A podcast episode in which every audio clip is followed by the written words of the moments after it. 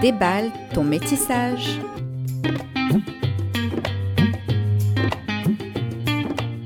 Bienvenue sur Déballe ton métissage, le podcast qui déballe les sujets problématiques liés à la multiracialité, qu'on appelle aussi métissage. Ce podcast vous est présenté par votre hôte, Marine, et aujourd'hui, je vais vous parler de la multiracialité et de la racialisation. Nous recevrons en seconde partie Sabrina, de l'association Ally Book Club.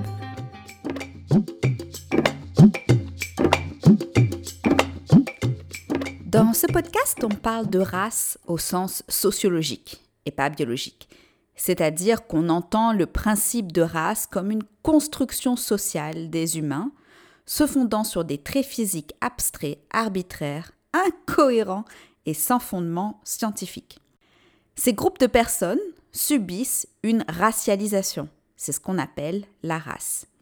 Selon Frantz Fanon, la racialisation désigne la catégorisation et hiérarchisation raciale de groupes de personnes dans une société majoritairement blanche. Cette hiérarchisation se fait sur des critères qui n'ont aucun sens, comme on l'a dit. Elle servait à justifier le maafa, qui signifie génocide africain en swahili, aussi appelé esclavagisation. Et elle est encore utilisée aujourd'hui, cette hiérarchisation, pour discriminer et oppresser des milliards de personnes dans le monde. Dans le meilleur des mondes, on pourrait rejeter cette racialisation et ne pas voir les couleurs et ces discriminations et ces expériences racistes.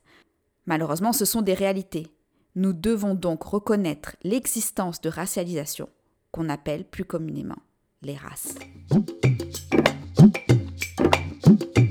Des millions de personnes, pourtant, sont la preuve de l'ineptie de ce concept. Les métisses ou personnes multiraciales. En effet, nous ne rentrons pas, toujours, dans une de ces catégories raciales. Nous pouvons même passer d'une catégorie à une autre en fonction des personnes avec qui l'on est, les régions, nos tenues vestimentaires, coiffures, et cetera. Il y a aussi celles qui sont dites ambiguës racialement, de l'anglais « racial ambiguous », signifiant que le groupe blanc peut avoir un doute sur l'appartenance d'une personne à leur groupe. Nous passons donc d'un groupe à un autre, volontairement ou non. On peut subir un type de racisme ou plusieurs. Par exemple, une personne afro-rome ou juive asiatique peut subir deux racismes, voire plus en fonction de la manière dont elle est racialement perçue. Attention, dans cet épisode, nous traiterons de micro-agressions et de racisme.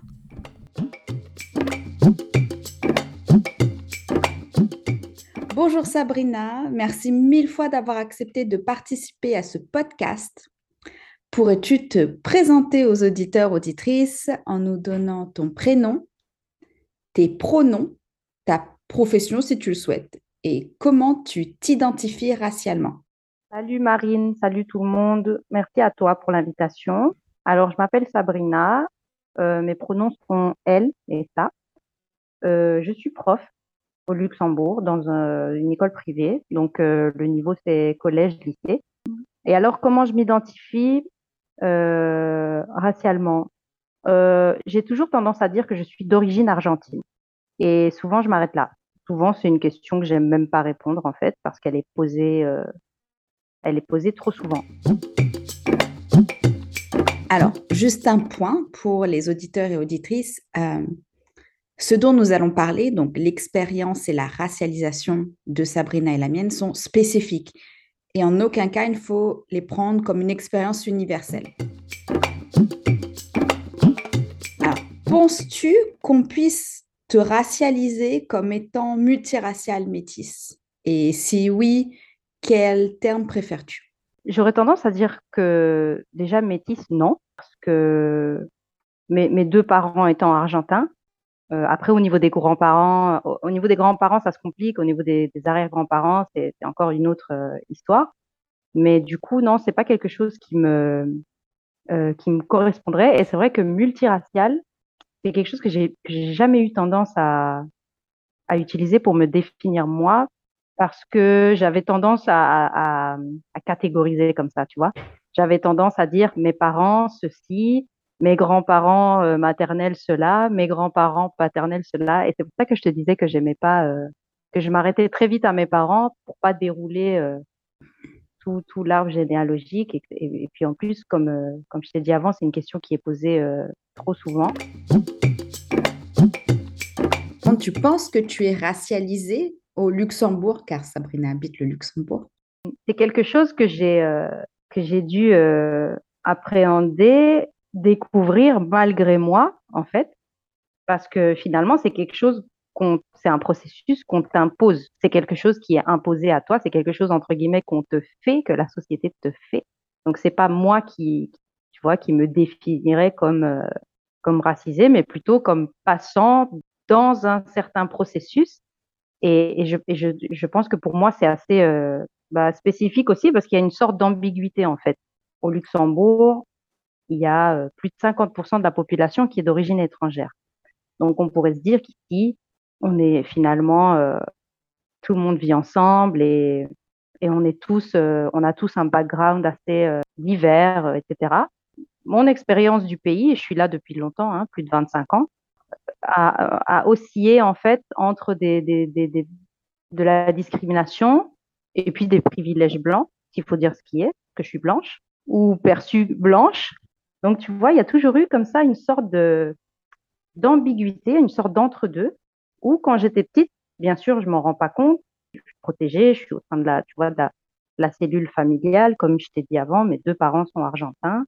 Mes frères sont, sont nés en Argentine. Moi, je suis la seule de la famille à pas être née en Argentine. Je nais au Canada parce que déplacement professionnel de mon père. Euh, donc, je nais là un petit peu par hasard. Et puis, à l'époque, quand tu naissais là, ben, tu, tu n'avais pas le choix. Tu prenais automatiquement le, le passeport et la nationalité. Donc, je suis la seule de la famille à avoir un, un passeport qui n'est pas euh, argentin.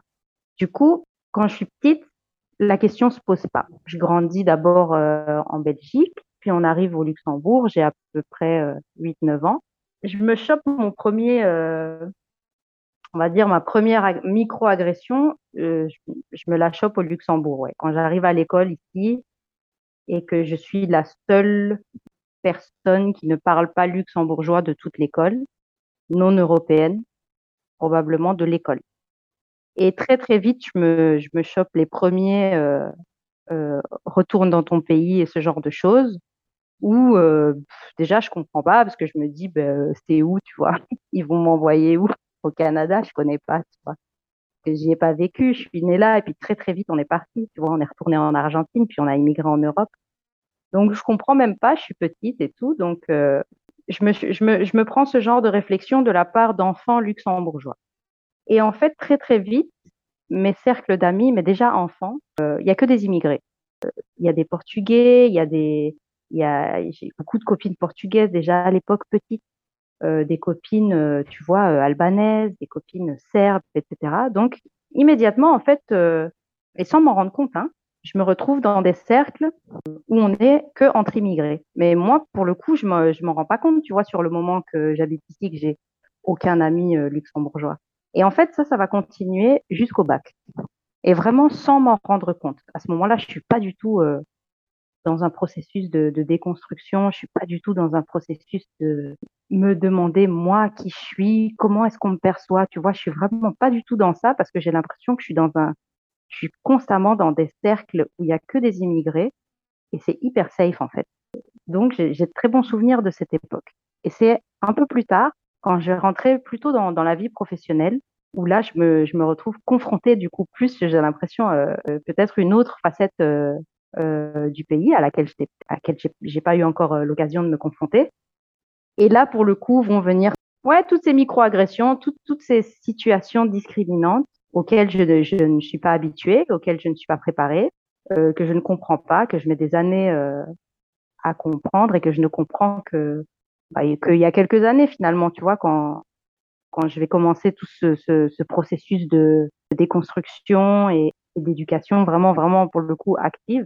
Là, je me rends compte, en fait, que, ah, ben, mince, finalement, comment est-ce qu'on me perçoit? Et c'est une question que, que je me pose encore aujourd'hui.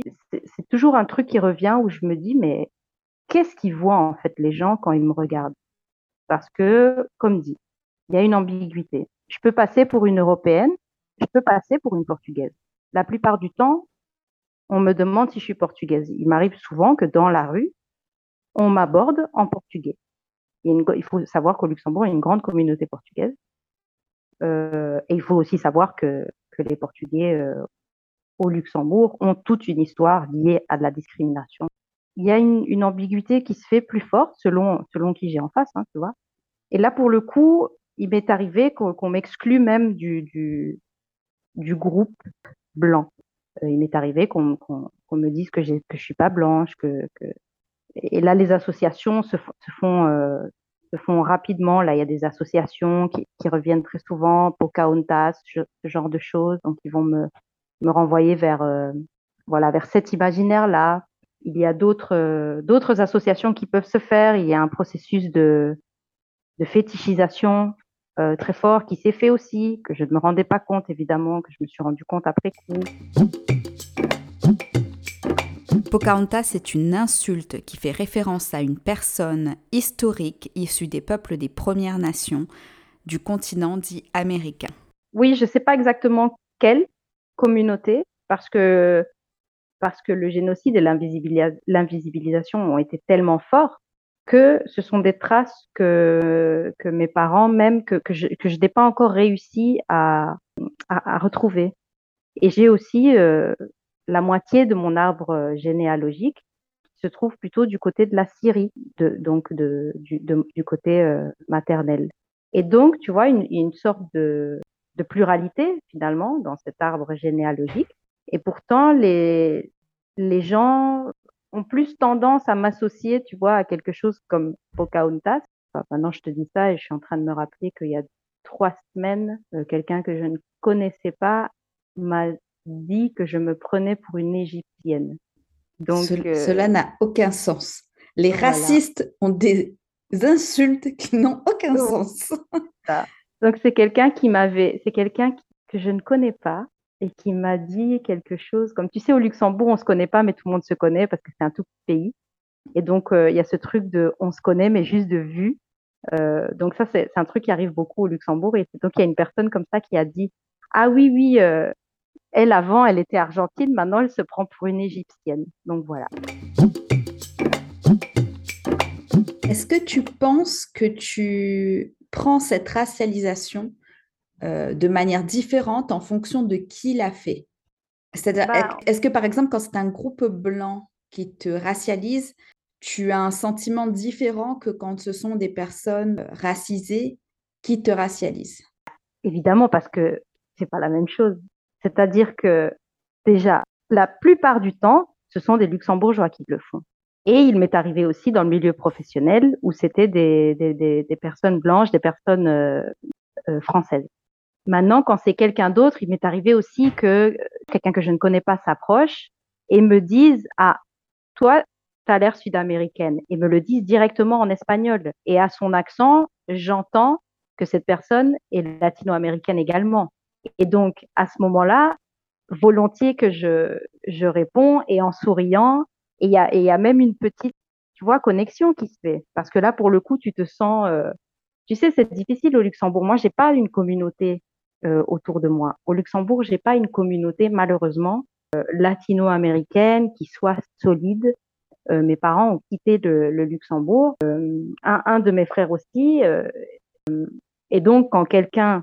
vient parce qu'il perçoit en moi quelque chose et me le dit machin et c'est quelqu'un entre guillemets de la communauté latino-américaine, c'est pas du tout quelque chose que je vais prendre comme une comme une microagression. Donc oui, ma réaction est différente. Les gens n'ont, n'ont pas les mêmes biais euh, cognitifs, les gens n'ont pas les mêmes intentions derrière leurs questions. Il faut aussi voir dans quel contexte on me demande de où je viens. Dans quel contexte on me dit que, que je suis pas blanche. Ce sont à chaque fois des contextes où vraiment il y a une volonté de, de, d'oppression, où il y a vraiment une volonté de, de créer une hiérarchie et de me mettre en dessous. Mais pendant longtemps, j'ai pas, j'ai pas, je savais pas distinguer. Je, enfin, je, tu vois, je, je tombais dans le piège où, où je me justifiais. Aujourd'hui, je, selon ce que je ressens de la personne en face, ben, je réponds pas, je refuse de répondre. J'essaye de faire un effet miroir pour que la personne euh, se sente gênée et que ce soit pas moi qui porte toute la gêne. Oui, puis c'est une charge mentale et raciale énorme en fait, de devoir sans arrêt justifier ses identités, euh, l'appartenance raciale de tous les membres de sa famille. Fin... Oui, c'est, c'est assez pénible. Ça m'arrive tout le temps, c'est-à-dire que ça peut m'arriver plusieurs fois par semaine. Tu vois, dans des situations banales, je vais euh, à la poste acheter des timbres et euh, la personne qui travaille au guichet me fait une remarque. « Ah, mais vous êtes d'où ? Ah bon ? Ah bon ? Ah, mais on dirait pas ah bon ?» et que et, tu vois. Et, et puis, trois jours plus tard, euh, je commande une pizza et c'est le livreur où j'ouvre la porte, bonsoir, et il me dit « Et vous êtes d'où, vous ?» Tu vois. Moi, je veux juste ma pizza, en fait. Ça, c'est des, c'est des choses, tu vois, j'en rigole, là. Mais c'est des trucs à me, à me pourrir, euh, à me pourrir la soirée, à me, à me pourrir la journée, à me pourrir... Parce que c'est pénible parce que tu te dis... Tu vois, il y a, y a plusieurs questions qui arrivent. Déjà, qu'est-ce qu'il voit ? Pourquoi est-ce que... Quelle est cette, quelle est cette altérité, en fait ? Moi, étant euh, une femme, quand ça vient euh, d'un homme, ce genre de, de remarque, euh, tu le sens quand, quand, quand, quand, quand derrière, il y a une petite euh, pensée euh, fétichisante aussi. C'est pas agréable. Euh, plus on se déconstruit, plus, plus j'ai l'impression qu'on, qu'on perçoit l'intention, qu'on perçoit Euh, l'énergie que l'autre comme ça te, te renvoie, et quand elle est mauvaise, quand elle est négative, tu le perçois aussi. Et puis je suis passée par plusieurs phases. Il y avait aussi ce truc de à quel moment est-ce qu'on va me à quel moment ça va s'arrêter, tu vois. T'as, t'as l'impression que si tu coches toutes les bonnes cases, à un moment donné, entre guillemets, ça va s'arrêter.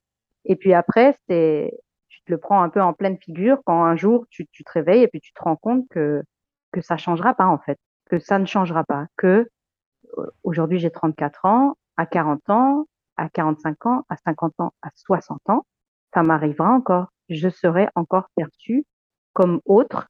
Et encore une fois, et, et j'insiste sur ça, et dans d'autres situations, euh, je vais jouir de tous les privilèges blancs.